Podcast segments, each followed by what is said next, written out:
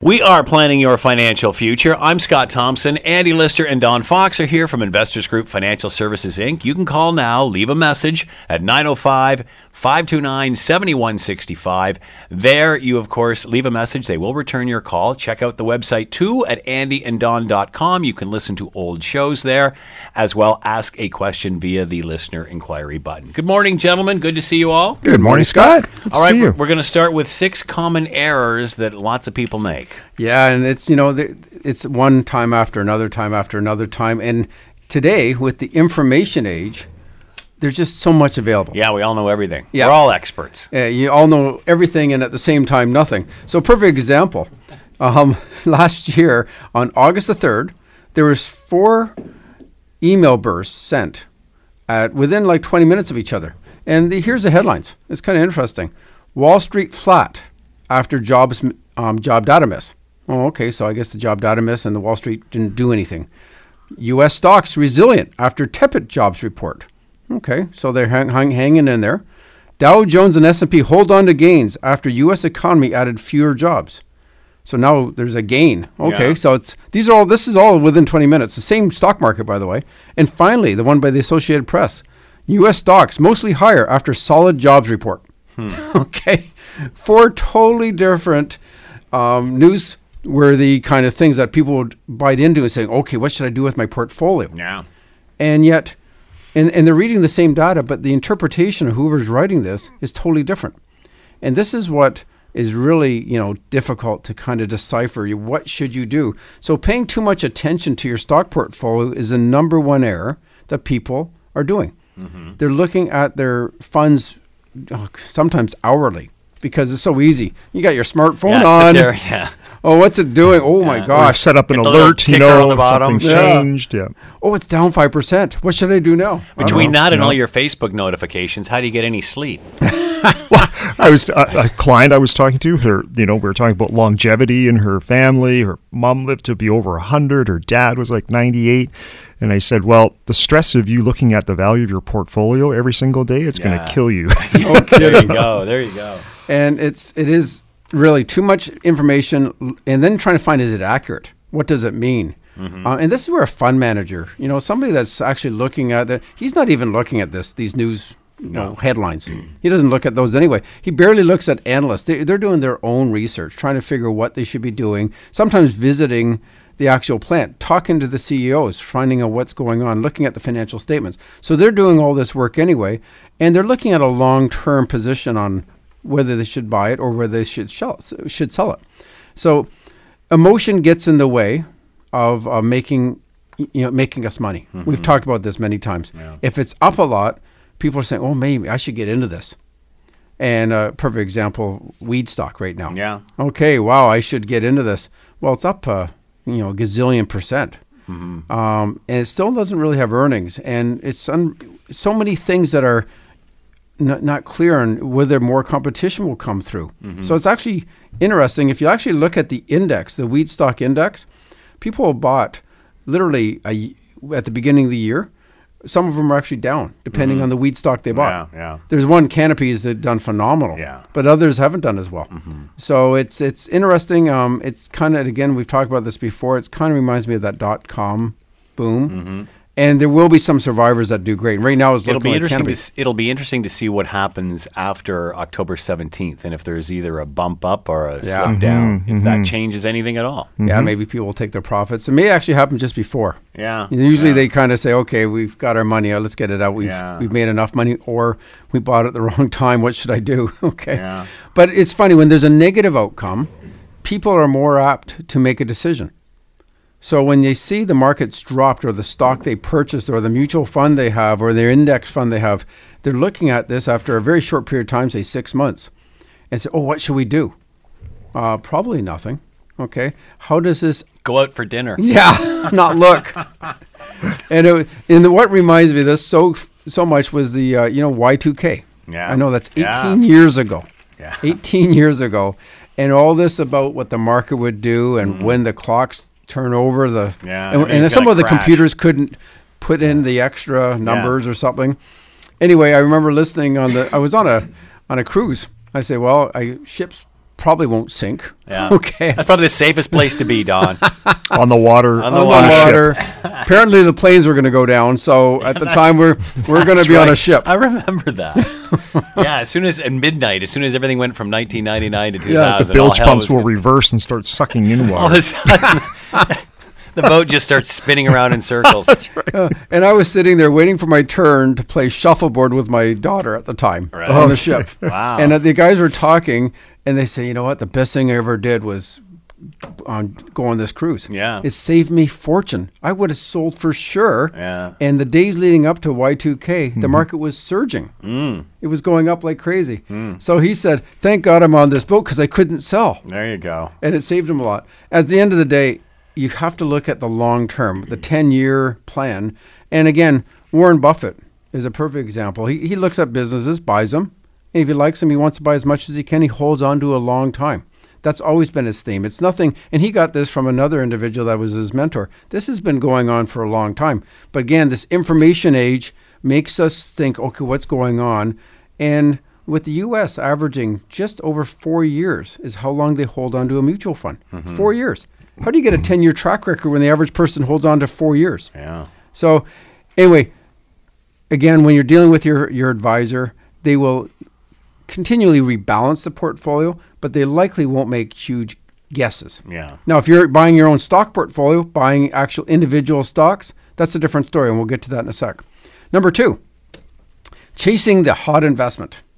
And again, this is what, again, talking about weed stock, that's the perfect example. Um, the, some are actually down up to 25% this year. So if you got the wrong one, Yeah. but you're only hearing about the ones that have done extremely well. Yeah. And technology, Bitcoin, um, Asian stocks. When I started 30 years ago, it was Japanese stocks. Okay, and then they went into the doldrums for like 15 years. And it's interesting, even funds. You look at the hot mutual fund, and then you see how much cash went in after it was great. Well, I know one particular one 75% of all the money that went into this fund was after it had a fantastic one year return. Well, then it didn't have a great return. Mm-hmm. So 75% of all the owners of that fund didn't do well. Yeah. The 25% that were in early, great. Yeah. But they didn't know it was going to do well either. Mm-hmm. So it's again, make sure you have an investment policy that make mm-hmm. that gives you the right type of mix. What is your what what kind of risk tolerance are you? Okay, it's always easy to have a high risk tolerance when the market's going up. Mm-hmm. Okay, but the true test is when the market's dropping. What are you buying now, or what should you? What what did you do when the market fell in in 2008 or 2009? Mm-hmm. That's a real good test on what's your real risk tolerance. And if you're a do-it-yourself investor at the time, um, and you made a lot of mistakes, and we have been having a few calls of in the last few years about that, maybe you should have an advisor mm-hmm. because they generally hold your hand during those times, so you don't do the exact wrong thing and cost you a lot of money. Um, number three, being afraid to take that loss.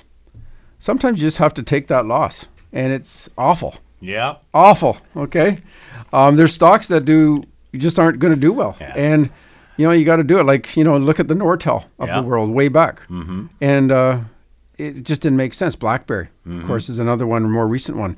So those are Canadian ones. But if you're sitting there and says, "I'm just going to hang on until it gets to even," well, maybe if you put it into something else that would actually go up a lot faster than the one that you had Right. just you know holding on to. Mm-hmm. That's what you got to look at again. But these are the decisions. But an the, if you manager- sell it, a sell a loser, that means you've you've committed, you've admitted that you you lost. Mm-hmm. Yeah. you finally gave in. Yeah. Good point. Yeah. and nobody wants to admit that they've mm-hmm. lost. Yeah. Yeah. While you still hold it, it's there's still the back. hope. It's Yeah. coming It's back. coming back. It's the coming back train. you never hear people talk about those losers either.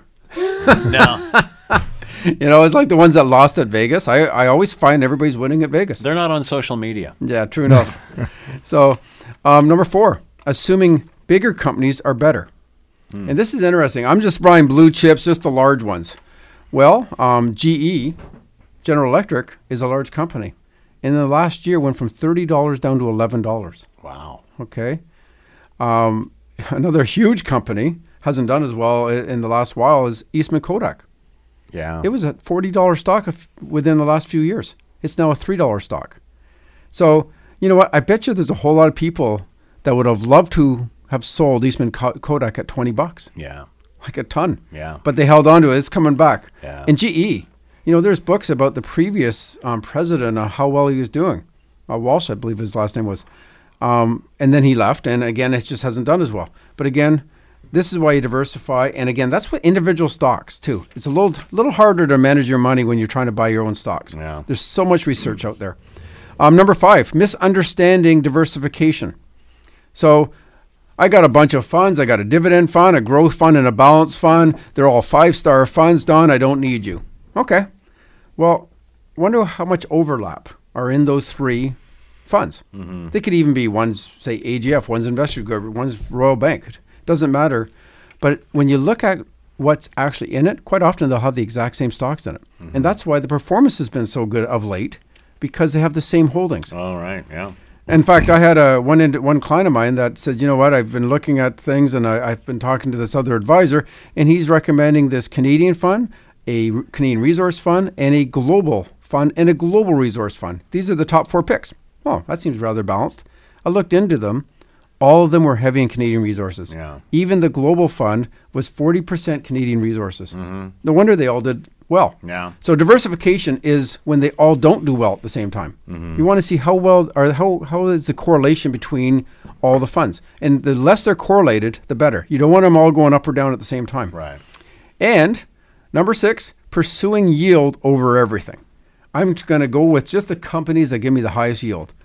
Well, there's a stock not far from here, a core stock, that's paying a 27% dividend right now. Mm-hmm. Unbelievable. Is that a stock you should be buying?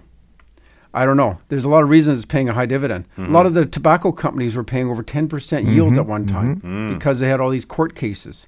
Right. Um, and It's the only way to attract investors to either stay with them or add new money to them. Absolutely. Yeah. Yeah. And what happens quite often is they drop the yield, they drop the dividend because they actually don't have enough earnings to pay the dividends. So they're actually having to borrow.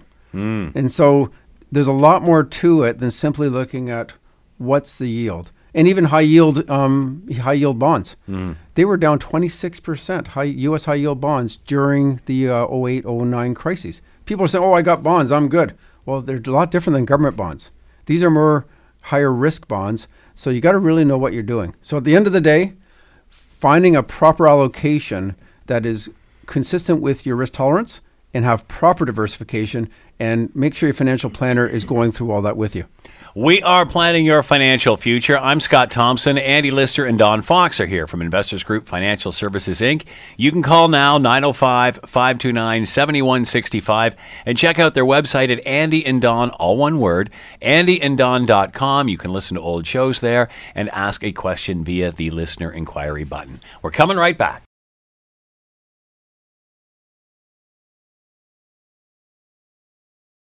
We are planning your financial future. I'm Scott Thompson. Andy Lister and Don Fox are here from Investors Group Financial Services, Inc. Call now, leave a message. They'll get back to you. 905 529 7165 and take a peek at their website, andyanddon.com. Andy and Don, all one word.com. You can ask questions there as well listen to old shows. Talking about estate planning. Yes, it's, it's interesting. There's a recent survey with uh, Credo Consulting out of Mississauga, and they rated their advisors. Mm-hmm. And it turns out that about 20%, one in five, rated them worth their weight in gold. Okay. And it was interesting because it, they, they looked over 70, they had a, uh 7,500 Canadians they surveyed. And they also looked at whether they're high net worth, which was anybody over 500,000 or under fi- uh, uh, under 500,000, and they were rated identically. So it didn't matter on, on their net worth. And the, the key part was it really didn't matter what the return was. Some of the ones that were rated low had the same return as they rated high. So the return wasn't the issue. It was all about planning and long-term relationships and going and helping them guide them through things such as marriage and divorce and different life events, uh, having a child, university, um, looking after elderly parents, and estate planning. I can't stress that enough. Uh, and and you guys probably hear it because you're the experts here. I'm just the Joe guy that, that uses the service. Um, a- and I have this discussion with family members all the time, which you probably shouldn't. Um, and, and, you know, I, I talk about financial planners and I promote just exactly what you just said. And instead, I'm hearing from uh, people uh, well, this return, that return, this whatever. And then in the same statement, they'll say, but you know, I wasn't aware that I could claim this medical thing. And now I got to go back because for however many years I haven't been taking advantage of this. Yes, yes. To which I came around full circle and said, that's exactly why you need a, fin- a financial planner. Yeah. Uh, it's not about your RSP or just your RSP and how much you're going to have when you retire. It's taking care of all of these little Life uh, events. life events, making sure that the T's are crossed and the I's are dotted so you don't miss out on stuff like that. And when you think about like claiming medical, this, that, or the other, what we've all talked about on this show, Yes. this is all part of the process. probate fees and there's so many so many And- and- dollars and they actually add up to over uh, they've worked it out 3% higher return based Yeah. on having an advisor is what they're worth from making or costs that they're Right. paying in taxes because they're not doing things properly and, And- that and that will show up in someone's net worth at the end of the day. At the end Look of the day, back, what was my net worth ten years ago? What's my net worth today? And I will guarantee it'll be significantly higher if you're working with a Yeah. planner over that time. And people think, as you've said, that it's all about the the big pot of sugar at the end of Yeah. Yeah. end of all of this, and it's not. It's all these other life decisions that happen: deaths, births, divorces, marriages. Uh, Yeah. And everyone has a buying dollar sign. cars, buying everything. I mean, that's where you really gain from having a financial plan. Exactly. Yeah, thanks, God. And every every single event has a dollar sign attached to it. Yeah. And a decision made is either which way it's a TSN turning point on how much it's going to cost, Yeah. or opportunity cost, Yeah. and is totally different.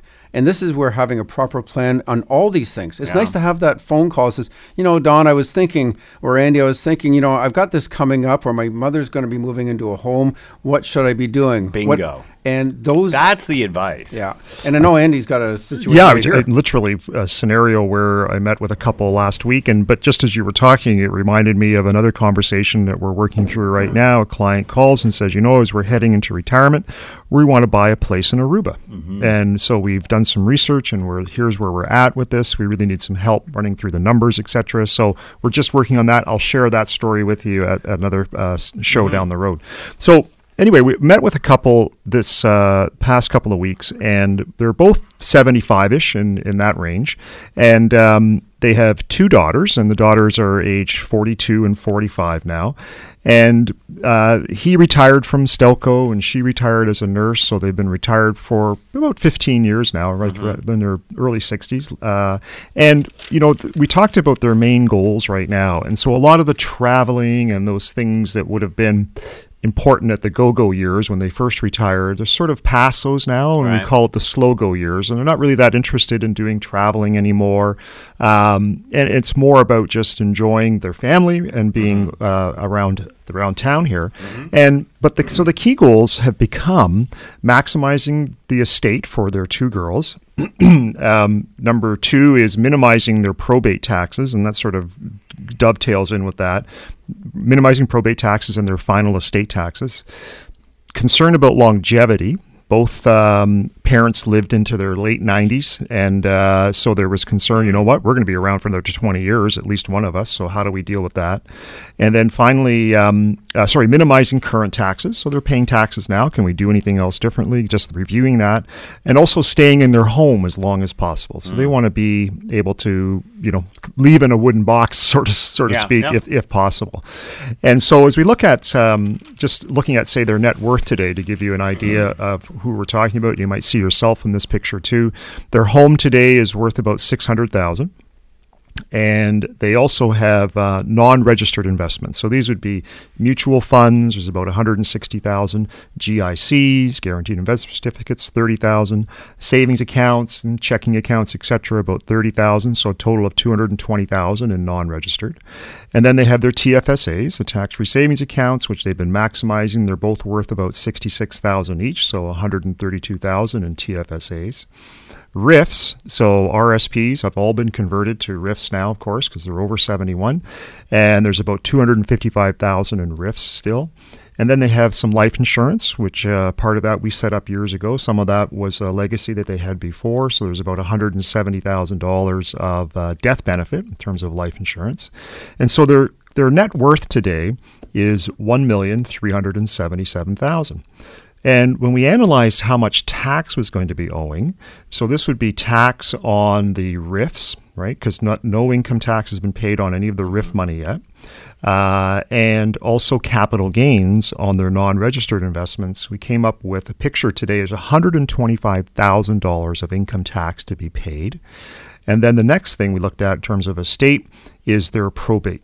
And probate, if you think about it, anything that goes through their will to be distributed to the two girls is going to be subject to probate. So the things that are eligible or probate uh, attached for probate are going to be the home, the principal residence, six hundred thousand, their non-registered investments, two hundred twenty thousand, and um, the RIFs the RIFs could be beneficiary or not because right now each other is beneficiary and depending on if it was a common accident etc but in many cases the RIFs end up being probated as well. So there's another 255,000 the life insurance would not be probated. It bypasses the will would go directly to the daughters. Mm-hmm. same with the tax-free savings accounts. Tax-free savings accounts proper beneficiaries they designate each other as the successor holder. And if there was a common accident they have contingent beneficiaries on the TFSAs going to the daughters. So everything that would not be subject to probate. So in terms of probate, there's about a million and seventy-five thousand dollars of assets that are going to be subject to probate tax. That's one and a half percent. That's sixteen thousand dollars. And then we worked out legal fees, probably about one percent of the value of the estate. There's another fourteen thousand, and then burial is basic $7500 each is what they suggested so another 15000 there so in the total estate shrinkage is going to be about $170,000. So that number kind of jumped out at them. Thought, wow, that's significant. What else can we do mm-hmm. to stop this or, or, minimize this? And basically, the net estate after all of that today is 1,207,000 divided by two. So each girl at this point is eligible to receive about $603,500. And so now we put ourselves to work to kind of figure out well what else can we be doing and what should we be considering to help improve that picture for them. And so the first thing we want to look at is their income and what tax brackets they're in. And so in terms of the family household, they had their Canada pension plan, old age security, 32,000, pensions, 48,000. RIF income, the minimum RIF income is about $16,000 a year. And then they had some interest, dividends, capital gains, another 4000 Total almost exactly $100,000 of income that they have coming in. The tax on that is $15,000, so they end up with net income of about 85,000. Now what's interesting too is with income splitting, they were able to basically divide that income right in half so they each have a taxable income of about $50,000. And so when you look at that tax bracket in Ontario, the bracket falls between 46,000 and 75,000 and they're right in there at the part of that and that's a 29.65% marginal tax bracket. So any additional income they earn right up into a, uh, up to their income of 75,000, they're going to pay call it 30%, 29.65%. So 30% of any so they earn another 1000 bucks uh, or take a 1000 out of their RIF, 30% taxed. Now, it's never going to be less. So, based on, uh, and even if one, if one of them were to die, their actual tax bracket could end up being higher. So right now they're in two they, because they can split their income. Right. They can keep their income under 75 and uh, avoid OAS clawback, etc. So uh, 85,000 they have coming in after tax. They're spending about 50 grand a year and they put 11,000 into their tax-free savings accounts. So right now they've got a surplus of $24,000, 2000 a month. And in the past that would have gone to other lifestyle things, travel and some other mm-hmm. retirement uh, things that they've been doing. So they find they're spending less now and other than maybe medical expenses in the future, they're both doing well right now. Um, there's quite a bit of money left over. Mm-hmm. So again, just thinking about those main goals that they had, they want to maximize the estate for the girls, concerned about longevity, minimize the probate tax and final estate, minimize their current taxes and stay in their home as long as possible. We sort of came up with four main things that I'll talk about right now and what the results were as well. Number one, we talked about was transferring their home to a joint survivor trust. And a joint survivor trust is essentially um, a trust that's created. They have to see a lawyer probably costs about fifteen hundred bucks, and the ownership of their home, instead of being owned jointly with the two of them, is going to be owned by a trust that they've created, and they are the beneficiaries of that trust, and they're also the trustees, so they can control what happens. They can sell their home. The principal residence exemption is still uh, valid, uh, and and so they have complete control. But if they both die or on the second death, the trust declares that the money goes to the daughters directly. So by bypassing the will, they can now avoid the probate tax on their principal residence. So that's a significant amount. Yeah, on a million dollar property, Exactly. you know, there's fifteen thousand dollars. That's right. So you think you're saying like uh, their lawyer costs probably fifteen hundred bucks to set up the trust.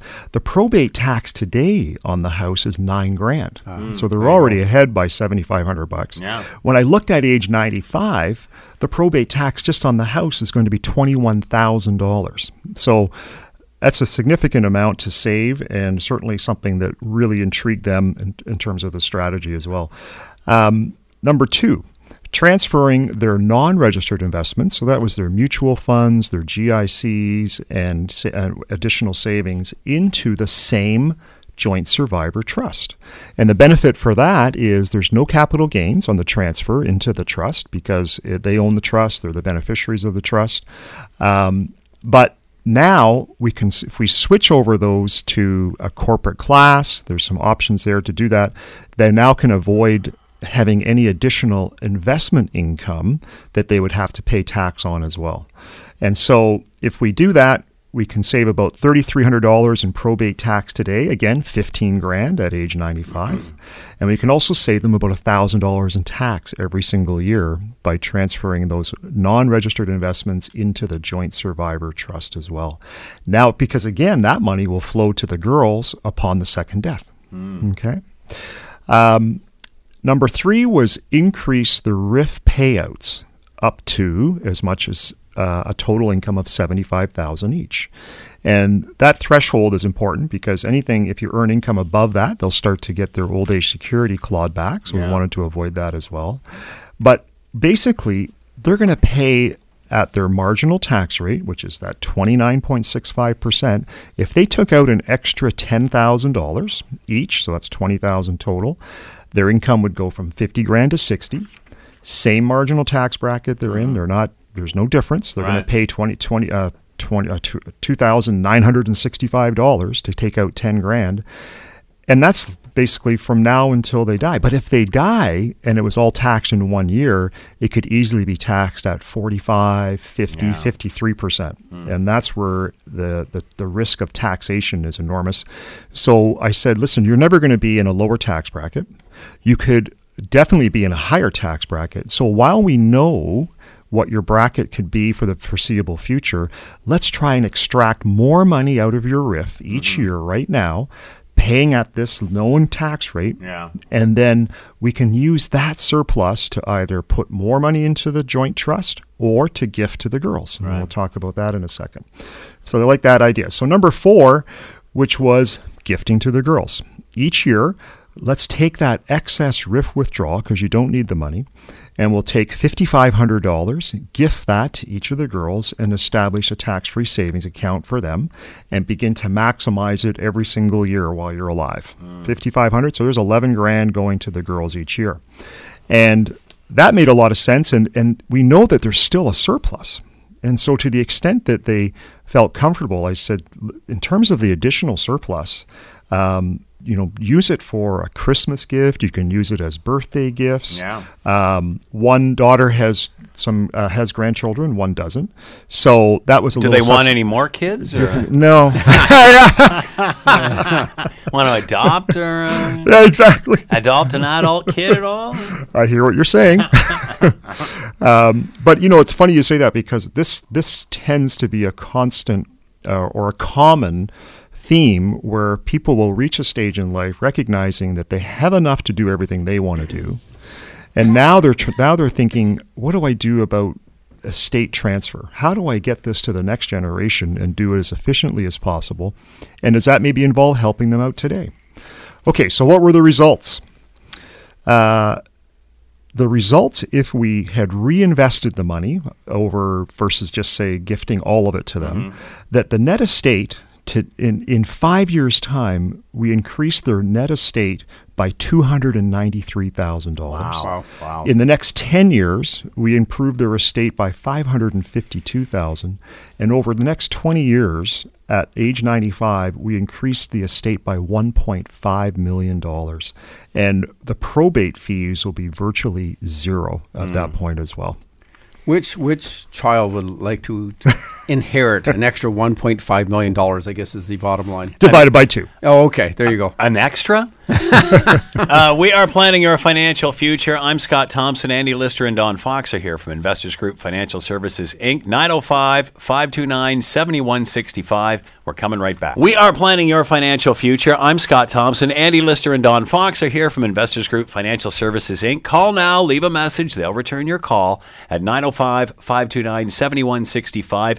And you can also ask a question and listen to old shows on the website at andyanddon.com. That's andyanddon.com. Talking about uh, living together but saving less. That's not right. Is that- is that- I thought Yeah. marriage was supposed to be an advantage. Well, you're absolutely right, and I'm going to get to that in a second because it was kind of interesting. There's a long road to go to Yeah, get there's there. a way to get to that, and I'll show you in a second. Kansas State University published in the Journal of Financial Planning, which is interesting. They even have this such a journal, which I'm going to have to check out a little later because I didn't even know this.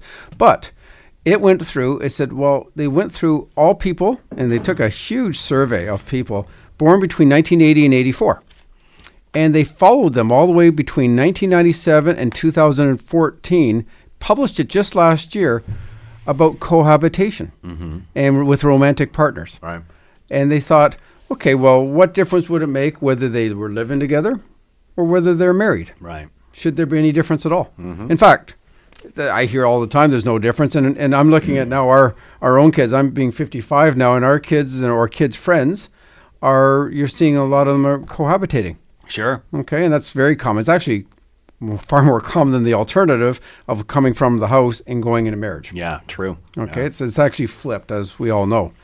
But it was interesting. After they went through all this, anybody that were just cohabitated, just and with one person before marriage, had twenty six twenty seven thousand dollars less wealth than somebody that went right from the house and got married, or had um, and never cohabitated before.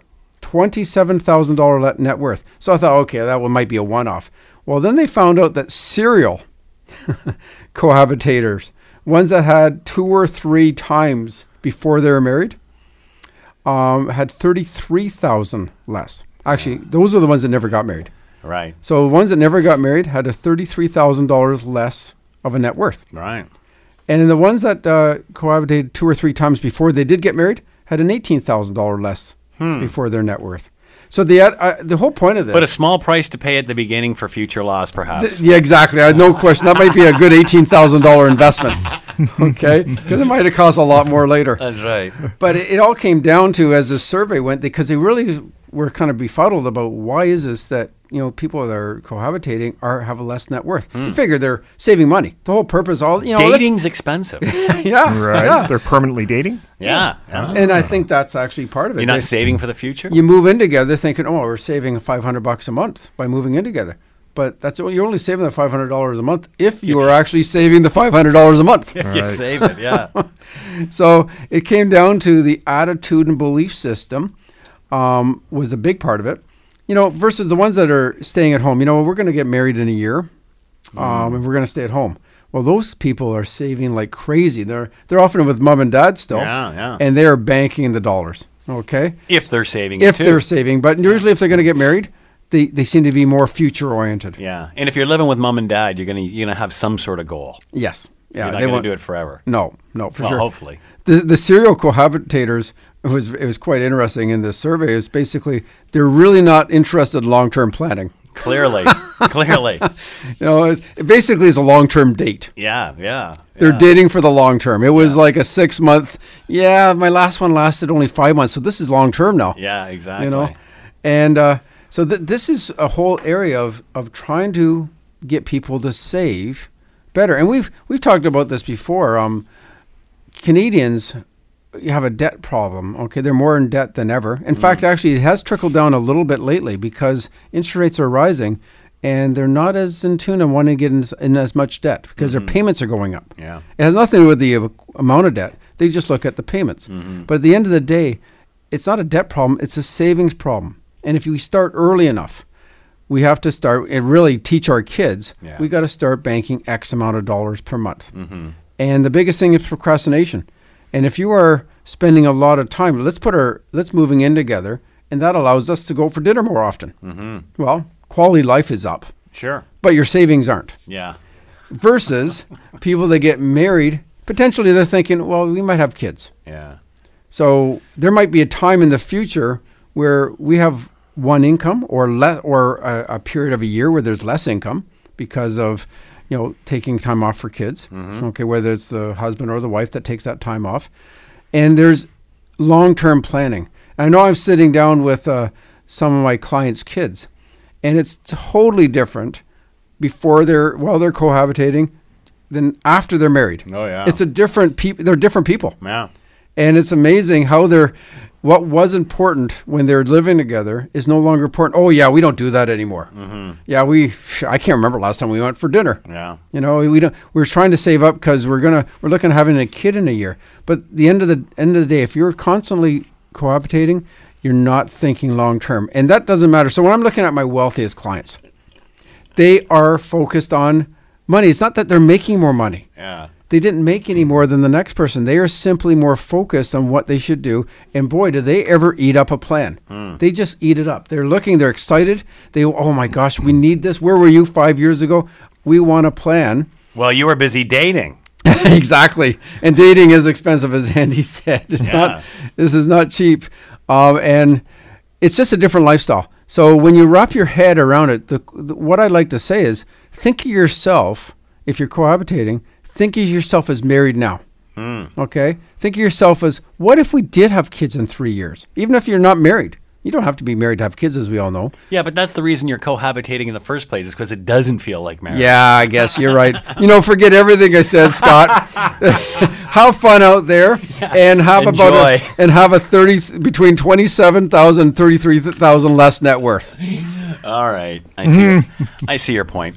Uh, we are planning your financial future. Andy Lister and Don Fox are here from Investors Group Financial Services Inc. 905-529-7165. Call now. Leave a message. They will return your call. We're coming right back. We are planning your financial future. I'm Scott Thompson. Andy Lister and Don Fox are here from Investors Group Financial Services Inc. Call now. Leave a message. They'll return your call at 905-529-7165 and check out the website at andyanddon.com.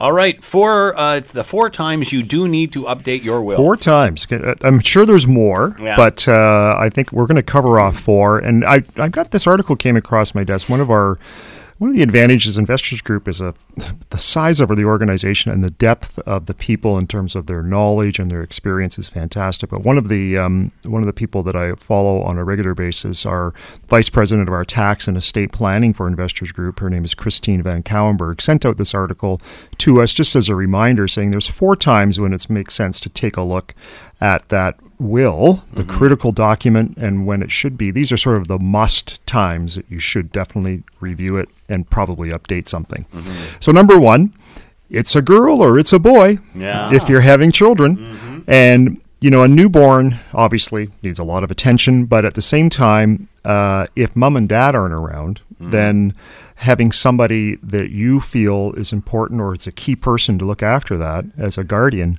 is absolutely critical. And the only place you're going to be able to document that is in your will. Yeah.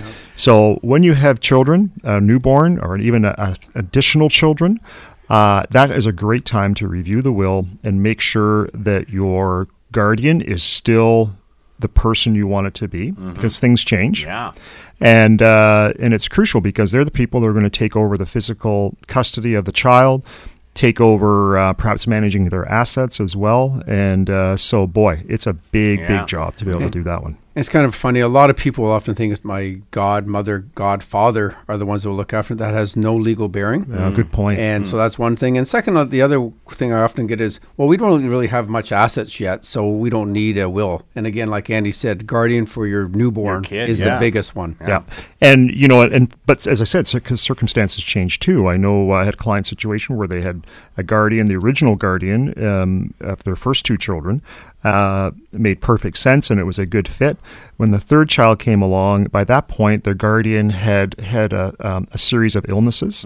And so, in terms of just, I hate to be morbid, but their concern about the max, their longevity, to being able to raise Sure. their children for 15, 20 years, uh, came into question. So, it was important for them to change their guardian as well. And the guardian is uh, legally till 18. Yeah. Yeah. Um, getting married again.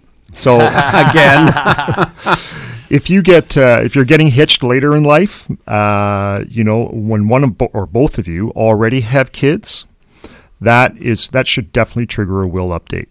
Uh, it it's a complicated revision. There's no doubt about it, but uh, and that's why people often neglect doing it or put it off. Right? We sometimes those things are the most difficult. They kind of eh, I don't want to go down this path.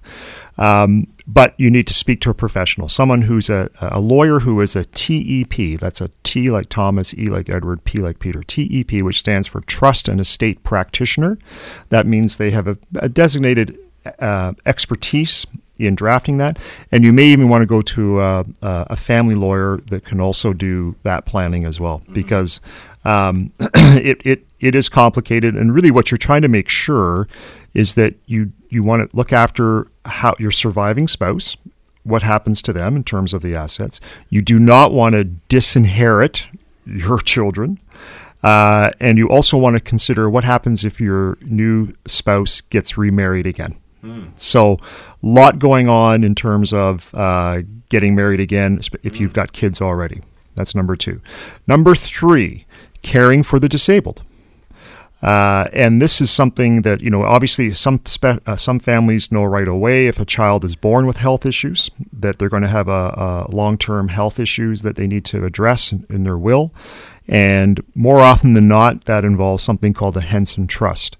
And uh, I ran into that um, just recently again with a family. Uh, the the mother had passed away, and the siblings, one of the uh, brothers, uh, had a incapacity and was not able to manage his own affairs, and was basically you know eligible for uh, government subsidies and support systems. And the mother, thankfully, had contemplated a Henson Trust, which allows the money to be held for him, and the brother became the trustee. Uh, and so that money is held now in trust for him, and he does get some income from it from time to time for various needs. Uh, but later on in life, I've also run into situations where families, uh, a family member maybe has an addiction, and they may have overcome the addiction, but the thought of them suddenly getting half million dollars or a million dollars, uh, the parents were very fearful that that might trigger just the opportunity, make it that much easier to revisit that addiction again. So often, a trust is contemplated if there was concerns about money management or addiction along the way. And number four, common law and divorce. So if you're living common law, you should, and what Don was talking about earlier, you should definitely be drawing up a will as the surviving common law spouses don't have the same rights as a married spouse. Now, that's the, and that's a good question. I mean, when you think about common law relationships, how significant and how important is it for each partner to make sure that the surviving common law partner is looked after, or is this money that ends up going to somebody else's family member? Right. So, a lot of times that is left without even thought about. And I think the other thing is um, with respect to divorce. Uh, you want to make sure on a divorce, the key thing is revisiting the will to make sure all your beneficiaries are up to date, and that also goes for your your RIFs, your RSPs, your TFSAs, pensions, etc. So revisiting the will either through a common law relationship or if you're getting divorced. Those are the top four. We have been planning your financial future. I'm Scott Thompson. Andy Lister and Don Fox have been here from Investors Group Financial Services, Inc. You can call now and leave a message. They'll get back to you at 905 529 7165 and check out their website at andyanddon.com. That's Andy and Don, all one word.com. You can listen to old archive shows there and ask a question via the listener inquiry button. Thank you, gentlemen. We'll Thanks, see you next Scott. week. Thanks, next Scott. week.